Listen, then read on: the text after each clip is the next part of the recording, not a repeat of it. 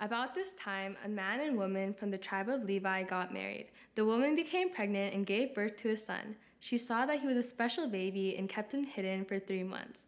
But when she could no longer hide him, she got a basket made of papyrus reeds and waterproofed it with tar and pitch. She put the baby in the basket and laid it among reeds along the bank of the Nile River.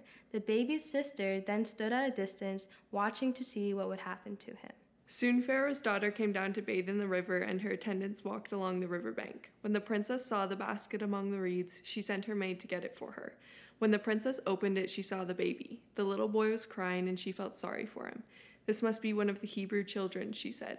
Then the baby's sister approached the princess. Should I go and find one of the Hebrew women to nurse the baby for you? she asked. Yes, do, the princess replied. So the girl went and called the baby's mother.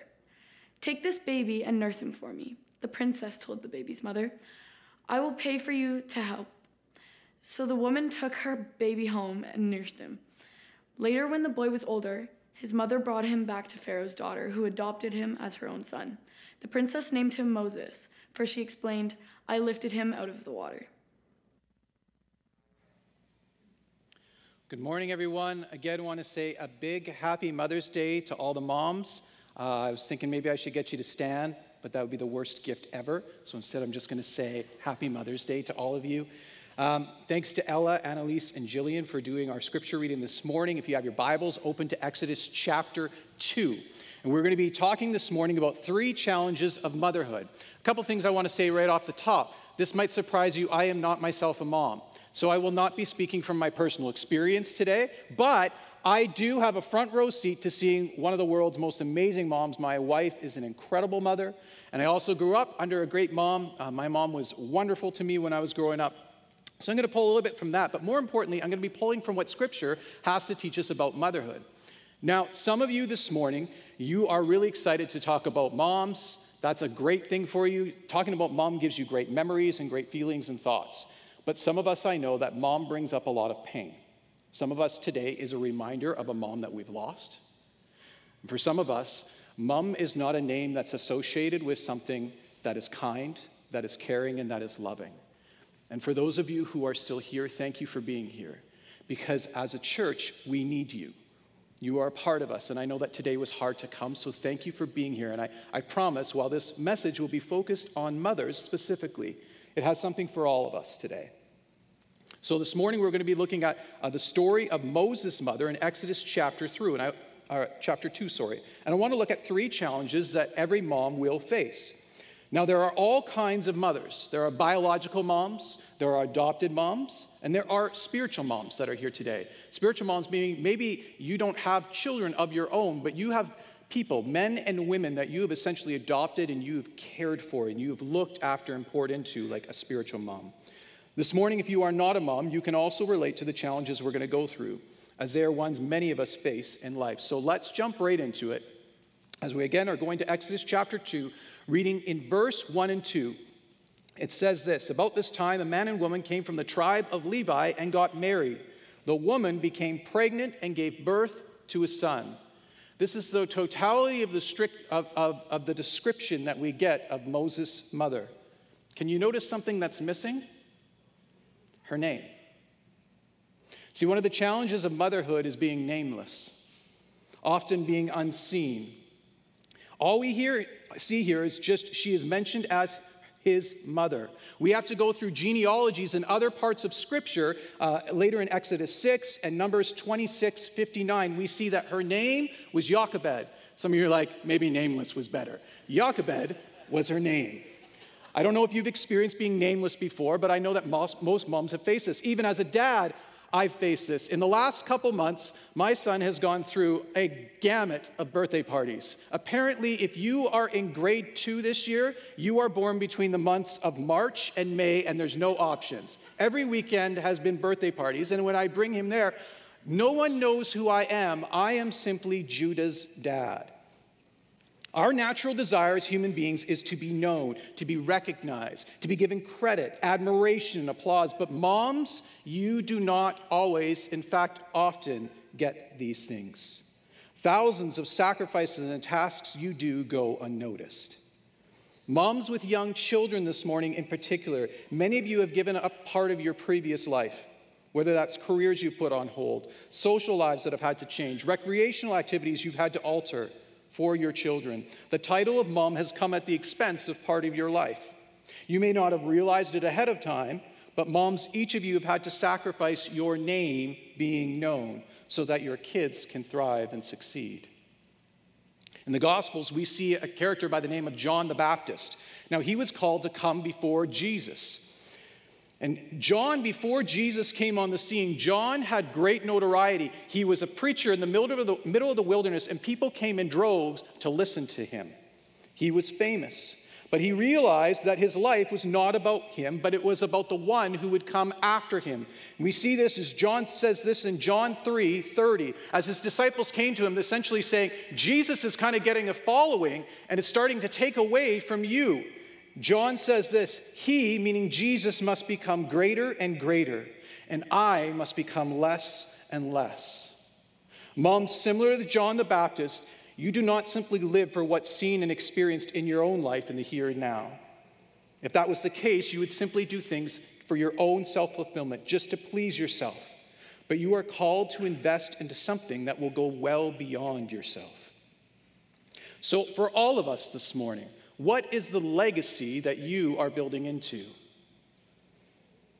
Moms, what you do is often unheralded but it is one of the most immense, uh, uh, sorry, but it is of immense significance that goes well beyond your life. And you need to be reminded that the sacrifices you make in secret, the life you pour out, oftentimes without recognition, matters. It is seen and it is known because some of you feel very unseen and very unknown. It's funny, Pastor John has already referenced one of the scriptures I wanted to preach about this morning. Before I do, I want to talk about how mums you are still seen. In Genesis chapter 16, verses 14 and 15, we see the story of Hagar. And if you're unfamiliar, Hagar was brought into the family of Abraham and Sarah, who were told they would have a son, but they, Sarah couldn't conceive. So she came up with her own contrived idea and got Hagar, a concubine, to be able to have a son for Abraham. Not a good idea. Don't ever do that.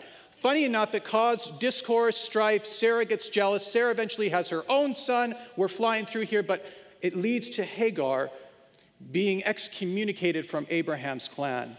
And we see her found in the wilderness alone, completely alone with her son. Yet she comes to have an experience with God and she calls God by a name, El Roi, which means you are the God who sees me.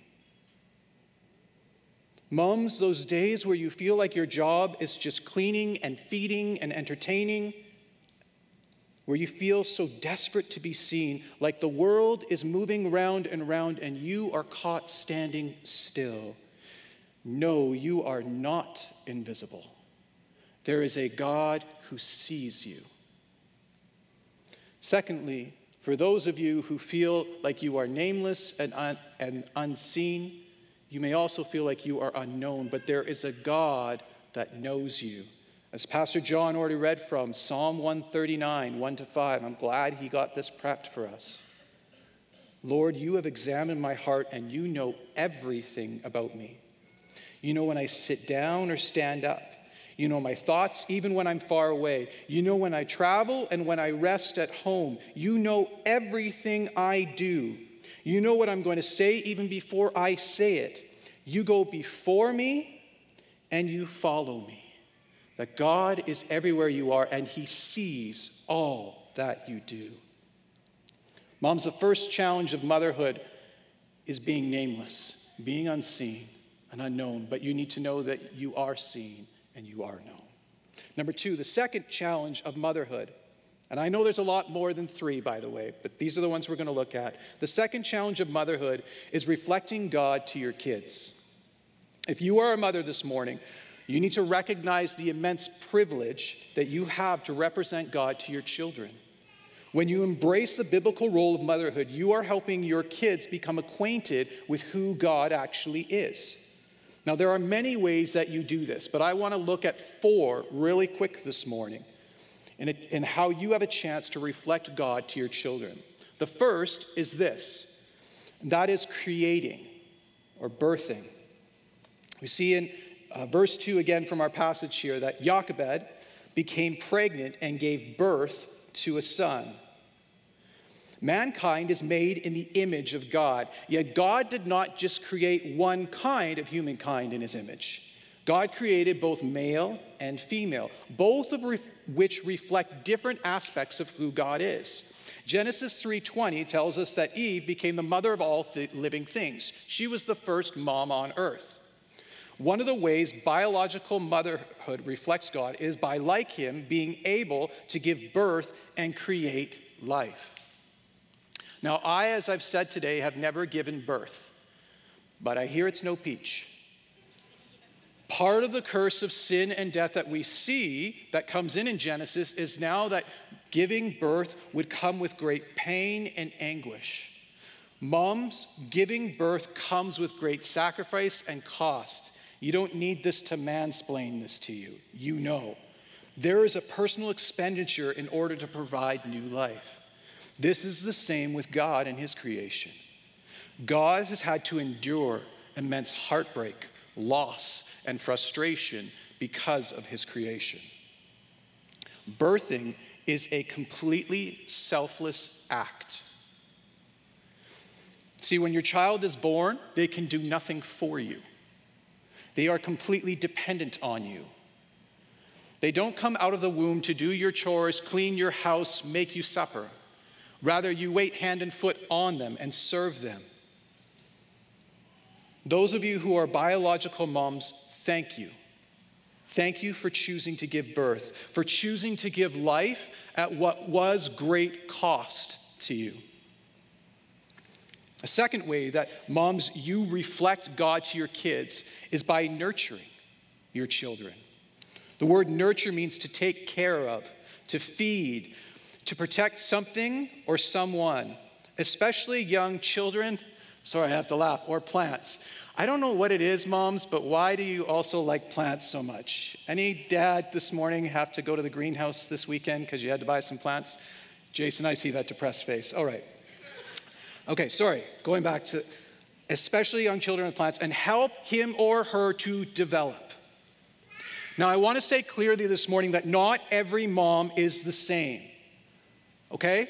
We can't put everybody in the same basket. But in general, Mums, you are by nature nurturing. Think about it this way think of your childhood memories growing up. For how many of us this morning, if you were hungry, who did you go to? Who taught you how to eat? Who changed your diaper? Who held you when you had nightmares? Who cheered for when you started to talk or walk or do any other type of achievement? In verse 2 of this passage, we see that Jochebed looked upon Moses at his birth and she saw that he was a special baby. It is amazing how, moms, you tend to see things in your kids well before anyone else. You have an innate ability to see potential within your children. Now, sometimes you also wear mom's goggles and you just think your kids are the best thing on earth which they probably are. I'm not going to argue that, especially on Mother's Day. But still, moms, you have a great ability to see things in your kids and are able to help empower them to the great call of God on their lives. You get to see the giftings that He's embedded in them and call them out. You get to see the call of God and the, and the passion that He has for their life and speak that into their lives. In verse 9, we see that Jochebed nursed Moses after giving him up. She was, he was brought back to her and was able to nurse Moses. Now, the tradition of the time would be that she probably had him then till he was about three years old. In that time, no one had to teach her how to tell when he was hungry or when he needed to be changed. She developed an, uh, an intuitive sense to know the needs of her child. The nine months of already being in the womb had an irreplaceable bond between the two. You can imagine her life with Moses in those early years, the selfless sacrifices she made in her own life to help nurture and care for her son, the countless prayers she prayed over him, the words she spoke over God's call over his life. Again, this is not to say that moms are the only ones nurturing, but the truth is, is I do think in general, moms, you are more nurturing than dads. I'll speak from my own home just to give an example of this.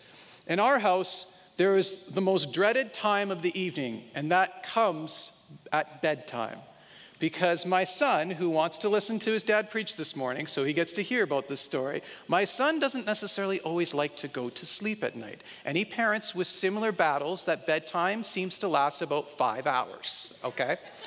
So I used to always tell my wife I had this horrible medical condition that I developed when Judah was an infant, and it was called the 630s because 6:30 was supposed to be bedtime, and at 6:30 I swore I was dead and I needed to go to bed and like I wasn't to make it another day. By eight o'clock, I felt great and I wanted to do a bunch of stuff. But the 6:30s hit me hard every night. My wife also struggled from the same fatigue. Yet, when it came to bedtime, for me, when I get really tired like that, bedtime is quick. It is we say prayers, you sit down, you lie down, you go to bed. My wife, well, okay, the image isn't very good, but I'll give you a little meme here that I think captures well how bedtime is, mom and dad in our household. This is kind of the difference because moms, you have just this embedded ability to be nurturing, to be caring for your kids. One psychologist I read put it this way when it comes to how mom and dads tend to parent. Now, again, this is just generalities. It doesn't mean everybody is the same. It's like saying if you live in Edmonton, you cheer for the Oilers. Not true. Okay? So your mom might have not been the nurturing one, maybe your dad was, but just in general. Okay, one psychologist put it this way most mothers tend to follow a parenting style that has an innate ability to nurture and tend to the children. They are more tuned into a baby's specific needs than the father. Mothers are also more likely to verbalize with the children and put their children's needs over their own. This style leads to the child feeling heard, understood, and cared for. But on its own, this parenting can sometimes lead to higher dependency, less disciplined, and emotionally demanding children. Most fathers, on the other hand, adopt a stricter parenting style that focuses on child's achievements. This parenting style often focuses more on the future well being of the child, preparing them to live in the real world as adults versus nurturing the current needs of the child. Fathers tend to focus less on the emotional needs of the child. On its own, this parenting style can be effective in instilling discipline, but without the more nurturing parent, can lead to low self esteem in a child. With that, it's an amazing balance of how a father and a mother work together. Both are made in the image of God, both love their kids, and both together help better to reflect the true nature of God. Isaiah 49 15 says this Can a mother forget her nursing child? Can she feel no love for the child she has born? But even if that were possible, I would not forget you. Here, God uses a familiar bond between mother and her child to illustrate his bond for his kids. Why would God design mothers with this ability to bring forth life, but also to nurture it? Because in so doing, God is giving us a glimpse of himself. Like a mother who has that special bond with her child, God cannot forget his kids that he has given life to in the first place. This is the same selfless love that God wants all of us to reflect. John 13, 34 to 35. I give you a new command love one another. Just as I have loved you, you are also to love one another. Philippians 2 3. Do nothing out of selfish ambition or conceit, but in humility consider others more important than yourselves. Ephesians 4:32 and be kind and compassionate to one another, forgiving one another just as God also forgave you in Christ. A third way that moms reflect God to their kids is by providing refuge. Jochebed fought to keep Moses safe and protected keeping him alive and safe, even when it brought danger to her own life. Again, the background of Exodus chapter 2 and Exodus 1, we see Pharaoh, the ruler over Egypt, the most powerful kingdom in the world, saw that the Hebrew people were becoming larger and larger and more and more powerful, and he was threatened by that. So he made an edict that through the land of Egypt, all Hebrew infants who were male would have to be executed. Jochebed hiding Moses and keeping him alive was a threat to her own life. It put her own safety, because if he got caught, you can bet that there would be repercussions for that. Growing up, again, Think of that idea of refuge and safety. When you were growing up as a child, where did you go where you were hurt or scared? Who did you go to? Moms, you provide a place of safety, a refuge from the hardships of life. Isaiah 66, 13 says this As a mother comforts her child, this is God speaking, so I will comfort you. Moms, your loving refuge helps develop in your kids the belief that there is someone who can keep them safe. There is someone that will care for them more than themselves. There is someone they can trust and rely on, where they can provide a place that is free from fear. Psalms 46, 1 and 2 God is our refuge and strength, an ever present help in trouble. Therefore, we will not fear. Finally, a fourth thing that moms do that reflects God to their kids is they teach. Again, you can only use your imagination to think of those early formative years that Jochebed had with Moses. How Jochebed would try to teach everything she could to him, and we see the fruits of that later in his life as Moses knew he was a Hebrew and he was called to lead the Hebrews. She taught him who he was. She spoke God's truth and calling over his lives, his life. Moms, you have the unique challenge and calling to teach God's truth into your children's lives. Dave, I'm just getting a little reverb. Do you want me to switch mics? You okay? Deuteronomy 6, verses 6 and 7 says this These commandments that I give you today are to be on your hearts. Impress them on your children. Talk about them when you sit at home and when you walk along the road, when you lie down and when you get up. Essentially, teach His word all the time. Proverbs 31 26 speaks of a mother who is giving advice to her son. And it says this When she speaks, her words are wise, and she gives instructions with kindness. A mother teaches all the time. She teaches her children constantly about various life lessons, everyday things and things of eternal consequence and significance. Moms teach throughout the day, even when they have a four year old that asks the 100, 1,176 question of that afternoon. Moms respond, and they do so, as it says here, with kindness with compassion, with consistency. Moms, not just by what you teach, but how you teach, you reflect the heart and the love of God. Finally, the third challenge of motherhood that I want to look at this morning is perhaps the challenge that hits moms the hardest, and that is letting go. As my gift to all of you, and especially moms this morning, I will not be singing the song. Exodus 2, chapter 3. But when Jochebed could no longer hide Moses, she got a basket made of papyrus reeds and waterproofed it with tar and pitch. She put the baby in the basket and laid it among the reeds along the riverbank of the Nile. Mom, some of your hearts when you read this story, I can't imagine how you feel. Again, put yourself in this situation. She takes her three month old son, completely helpless, defenseless and she has to put him in a basket because she knows that's the only way he is going to survive. She had to be willing to let him go. And this is not the only time Jochebed had to do this in her life. In verse 10, because immediately after we see this great provision. She puts them in the basket. It floats down the river. It's not caught by crocodiles or hippos or anything else. It's not taken down to a waterfall. It's gone directly to the princess as she desired and hoped. And the princess takes her in, and not only that, she brings her back so that she gets to nurse him for three years. But at the end of those three years, once again, she has to give her son up and let him go. But at least he is still in Egypt. At least she can still see him. He's in the same city. I'm sure she found ways to keep up with how he was doing.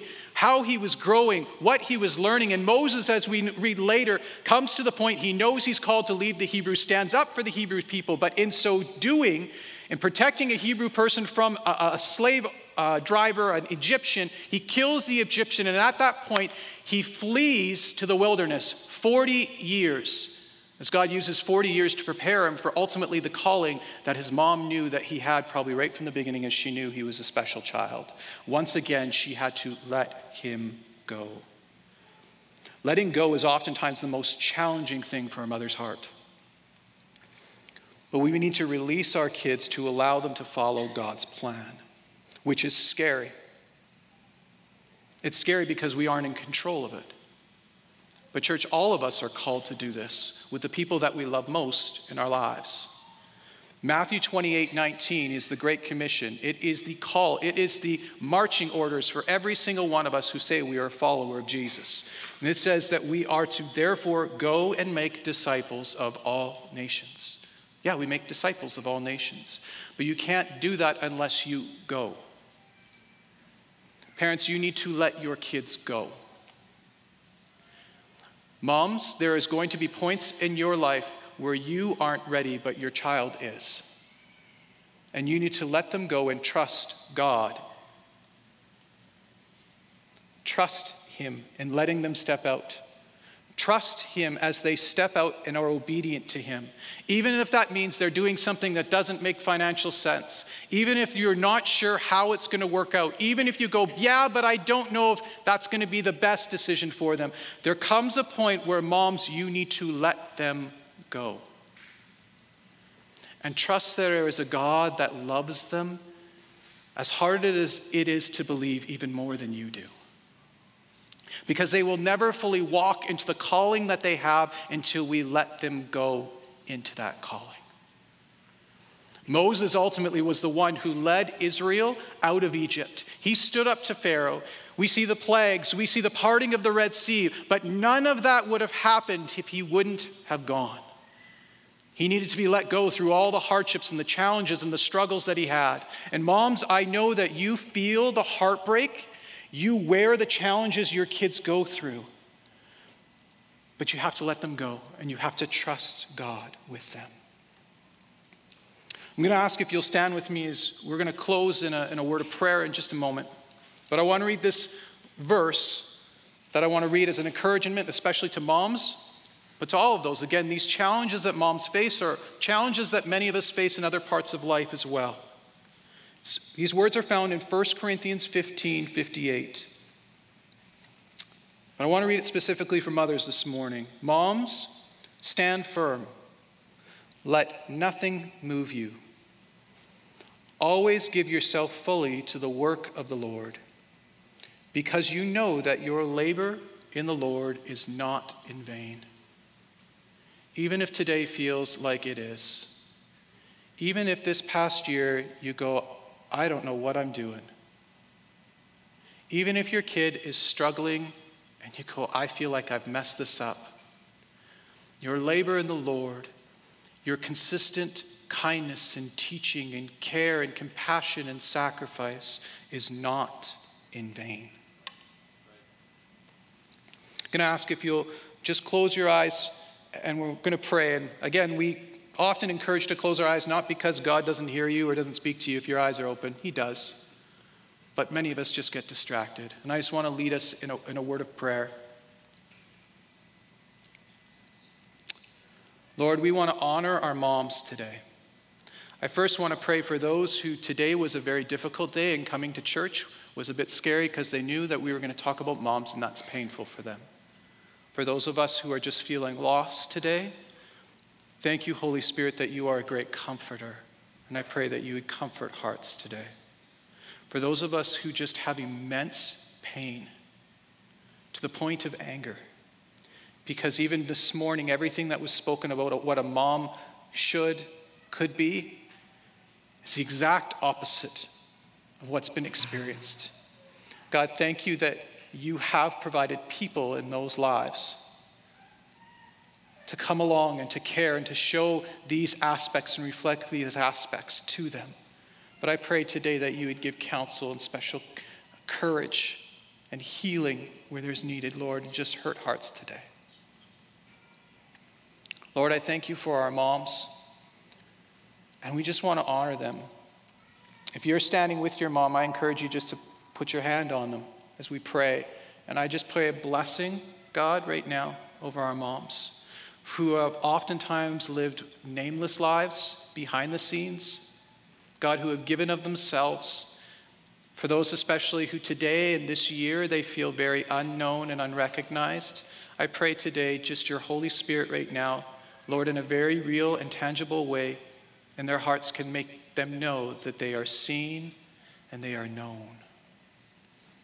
May you just fill them with your love. Lord, may they receive the encouragement and admiration they need for the work that they've done. Lord, I pray that you can empower them. Thank you for those moms who have given birth, who have created. Thank you for the sacrifice they've given. Lord, thank you for those who have reflected you, God, by the way that they have been nurturing, that they have provided refuge.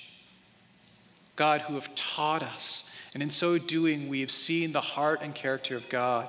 And Lord, where they have fallen short at times, thank you that your grace covers that. And even for those who feel today maybe convicted that they don't think they've done that well, can you remind them, God, that you filled in the gaps? And I pray that they be free today just to fully walk in the calling of their lives. God, for those moms today who maybe they are very in a real place of that having to let go, maybe it's a particular stage with their kids that they're having a hard time, can you remind them that you love their kids even more than they do? I just pray, God, we pray for your blessing, your encouragement, Lord, Lord, and just your abundant strength, endurance, and love for our moms. We pray this now and if you agree, say amen. Amen. amen.